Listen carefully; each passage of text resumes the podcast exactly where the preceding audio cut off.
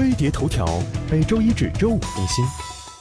近日，天津一大妈在街头摆气球射击摊，却因为六支枪形物被鉴定为枪支，被判三年半。此案曝光后，引发各路网友的广泛关注，纷纷表示：这样的玩具枪，小时候谁没玩过？怎么一下就入刑了？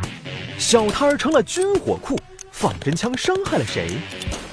在普通吃瓜群众眼里，枪是极其危险的。可没想到，仿真枪也会变成定时炸弹。在我国一九八零年实施的刑法中，并没有对枪支进行定义。上世纪八九十年代，有风证明就能在商店里的体育用品区买到猎枪和气枪。一九九六年后，我国才开始对非制式枪支有了界定。对于非正规使用、没有正式编号的枪支限制也越来越严格。二零一零年十二月，公安机关涉案枪支弹药性能鉴定工作规定的鉴定标准是：只要所发射子弹的枪口比动能大于等于一点八焦耳每平方厘米，就是枪支。这是穿透皮肤的最。小值相当于四五米远打穿一张报纸的威力，运动员打个网球也能分分钟破了这个标准，更别说小孩玩的弹弓了，扔块石头都比这把枪强。而在我国台湾地区实行的是二十焦耳每平方厘米，是大陆的十一倍多，香港和澳门大概是四倍多。一瞬间，从这些地方购买当地合法仿真枪带回家，就成了军火走私。在一刀切的标准下，判刑变得更简单。仅二零一一年至二零一五年，全国破获非法制造、贩卖仿真枪等各类枪支案件九千多起，抓获犯罪嫌疑人八。万多名，这里面有学生、老师，甚至政府官员，其中很多都是仿真枪被司法鉴定为枪支。一把不标准的玩具枪放家里，买卖枪支罪、私藏枪支罪就立刻能被扣在头上。仿真枪该怎么碰？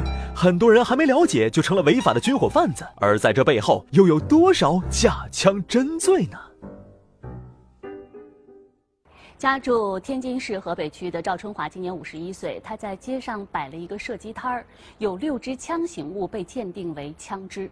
近日，法院一审判决赵春华犯非法持有枪支罪，判处有期徒刑三年六个月。我们来关注一下具体案情。二零一六年十月十二号晚，正在街头摆摊的赵春华突然被警方抓获。